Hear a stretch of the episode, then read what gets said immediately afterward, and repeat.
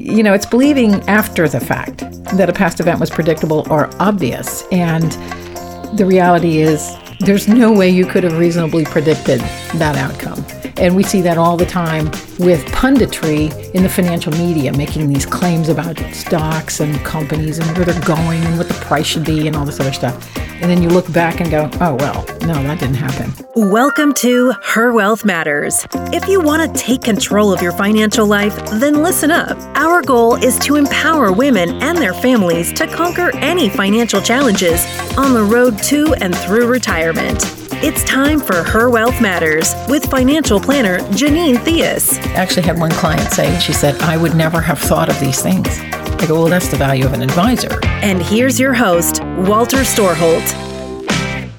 We're going to be talking about investing biases. All right, investing biases. And there are several to work through. So we're going to dedicate today's show to walking through some of the different biases that are out there. And this actually is from the uh, the European Financial Review. Sounds very official, doesn't it? Yeah. Uh, they recently released a study on the ways that investor biases impact their financial behavior and decisions. And I'm curious how you've seen some of these biases manifest themselves in folks and what we can do about it as savers and investors trying to live a good financial life and get to retirement and through retirement with uh, no problems and to reach our goals and dreams that we have. So I'll walk you through these different biases and uh, you tell us where you've seen these things before, Janine. Uh, what about confirmation bias? That's one I feel like I've heard a hundred times, but I actually probably couldn't define it for you. Well, confirmation bias is, is actually something we see a lot. You're paying more attention to information that supports your opinion and ignoring information that doesn't. So, whether it's politics, investing, you know, climate change, whatever it is, you're you're so focused on what you think is the truth that you're not allowing yourself to be objective. And that can work for many things, but it's it's literally these biases are actually filters. And everybody has these filters. And so the question is are you able to kind of stop the filter, open the filter so that you can actually receive other information that might mm, challenge your bias? because is it really the truth? And that's really the challenge when clients come in and talk with us because they're so sure that this is things are this way or a certain way because you know my father did it this way or my grandfather did it this way and this is how they invested and and you know this is how they thought of their mortgages. And so what we do is walk people through the process of mathematical reality and how things have changed in the last 20, 30 years so that they can check the confirmation bias and see, okay, now let's do a reevaluation because maybe you need to look at new information so that you can make proper decisions. What about loss aversion bias? That's another interesting one, Janine. Yeah, this is a really big one. And we have several, a couple of examples at least. So that's being overly sensitive to risk of loss because all of the studies show that we feel loss two and a half times more than we actually feel a gain. So you're reluctant to take action because you're having this fear of bad outcomes. The perfect example is what go, happened in 2008, where the we had the market crisis, if you will. There was a ripple effect all throughout the economy that caused a lot of people to be very fearful for their circumstances because they lost their jobs. I mean, the, the ripple effect was losing jobs, losing houses, losing income, etc.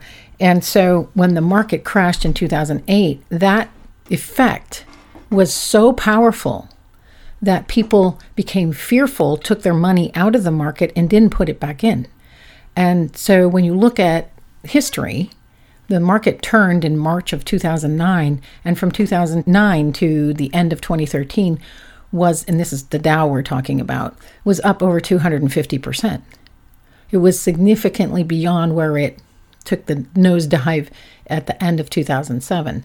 But because people were so afraid of that loss or a continued loss, they did not get back into the market and they lost that ability to gain it all back plus. So this is a very powerful emotion that it um, paralyzes people And so when if folks are experiencing that or if they have experienced that, they, they would they need to come in and have a conversation about what the how the market actually works, what actually happens, what's happened in the past, and you can see the trends and the movements. And so once you understand the research behind the market, you're less likely to be as afraid or fearful.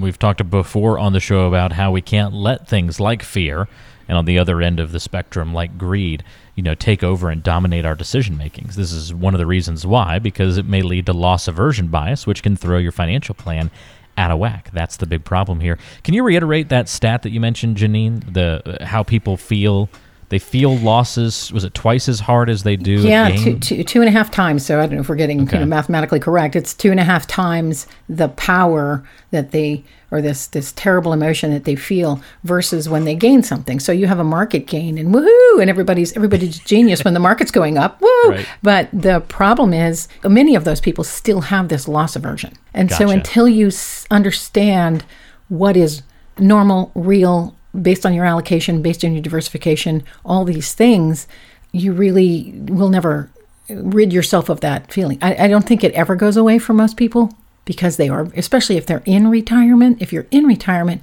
you're much more sensitive to this bias because you don't have the time to recover. So, one of the things we do when folks come in is take a look at how you're allocated, if you're allocated properly. And we use the uh, image of a roller coaster. What roller coaster can you stand to be on while you're in retirement? And that will check the loss aversion bias. Here's another one, Janine. All right. Don't let these names, by the way, get you down. I know there might be a lot to chew on, but we're going to explain them. Disposition effect bias. Disposition effect bias. Big word. What's the layman's term for that?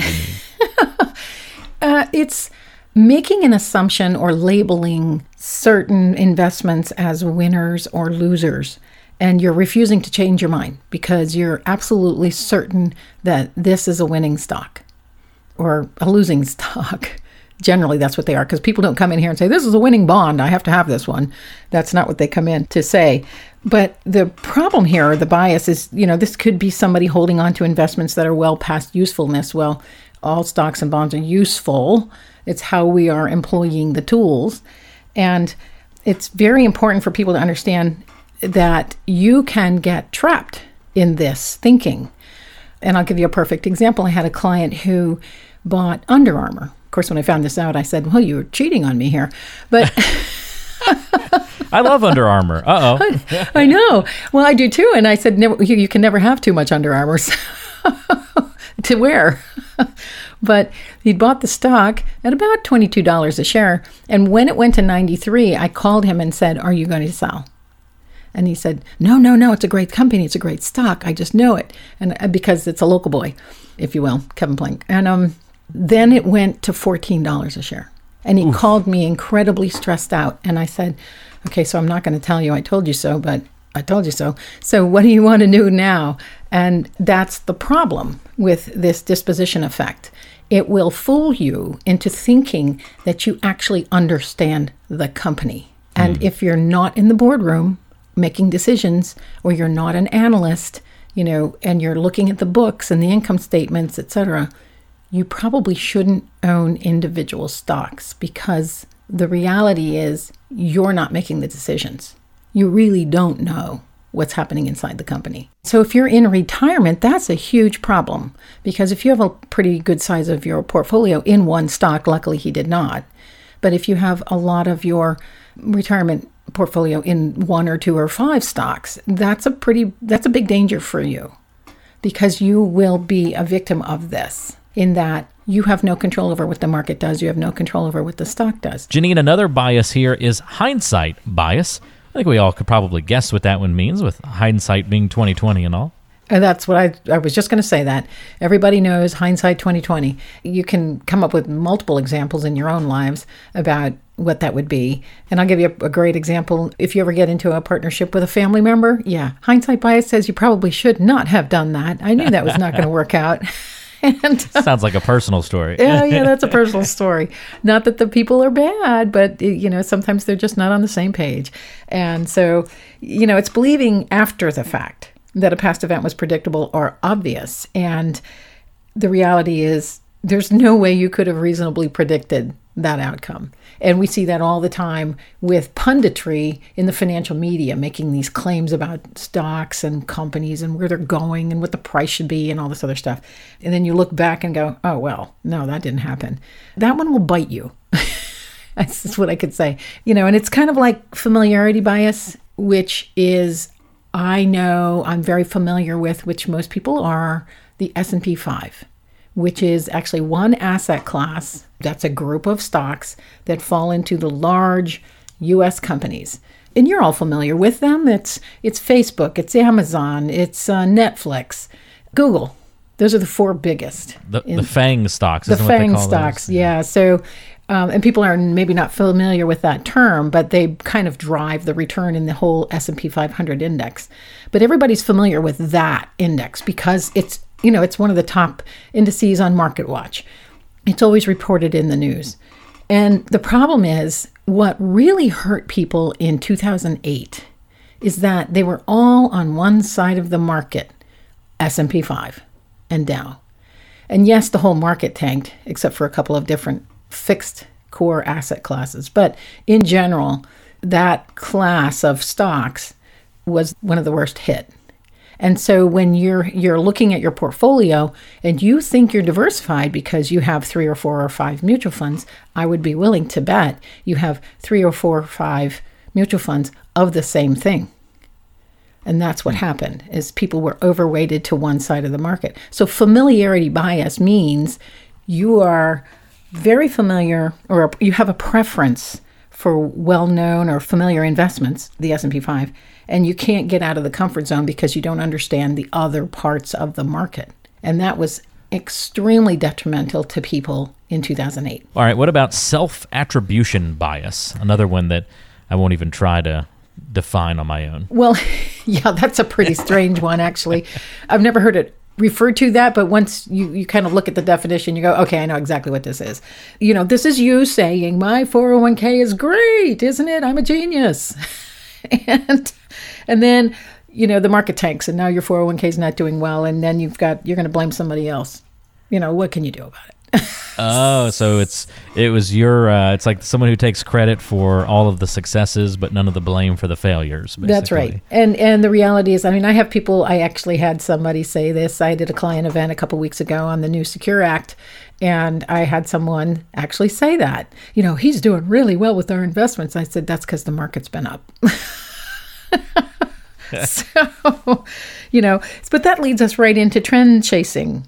You know, it's also called track record investing. And I don't care who you are, you do this in life because we're hardwired to do this. It's literally called track record investing. If I was going to hire somebody, I want to know what their history is. I want to know the track record of that person. But it doesn't work in investing. And we do it all the time because what do you do when you go to your 401k statement? You look at and you're going to pick a fund that's available. You're going to look at the one year, three year, five year, 10 year, and you're going to go, oh, this is a great, great fund. When in fact, most mutual funds will turn over the entire portfolio, eh, 78%. You'll, you're going to have a completely different fund the next year than the previous year. And if you had a oh, wow. fabulous five star fund this year, it's a very, very low percentage chance it's going to be a five star fund next year. So, track record investing will bite you if you're not careful because there's yeah, I think no- that makes sense. I mean, the very first time I went to go pick an investment, first job, you know, 401k, all that jazz, and you start picking things, I just looked at some mutual funds and said, "Yeah, this one seems to have done it. It hasn't crashed in the past five or ten years. I'll just pick that one." Yeah, and and and so the and everybody's done that. Everyone, including advisors, because there was an entire company whose um, sales reps were using the five star, four star, Morningstar rating tactic to sell mutual funds, and that's what they were using. And uh, you know, talk about scams on the radio, but it's basically a scam because when you look at the statistics, 80% of those funds did not repeat the following year. So the, the real impetus is for you to understand how the market actually works and to be properly diversified. And if you've done that in your 401k or you've done that in your own portfolios, you need to come in and take a look at or sit down and have a conversation about how the market actually works and what the research says. Where do returns actually come from? And how much risk am I taking on? Or do I want to take on, especially if I'm nearing or in retirement? You've been listening to the Her Wealth Matters podcast. If you have any questions at all about retirement or financial planning, give Janine a call at 833 437 7526 or go online to herwealthmatters.com. For Janine Theus, I'm Walter Storholt. We'll talk to you next time on the Her Wealth Matters podcast.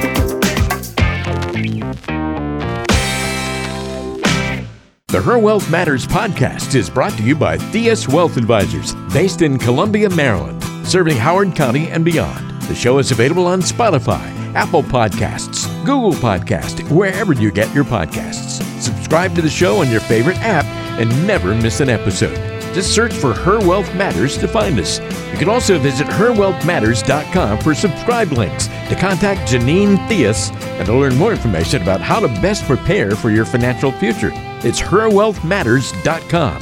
Thanks for listening to today's show. Information is for illustrative purposes only and does not constitute tax, investment, or legal advice. Always consult with a qualified investment, legal, or tax professional before taking any action.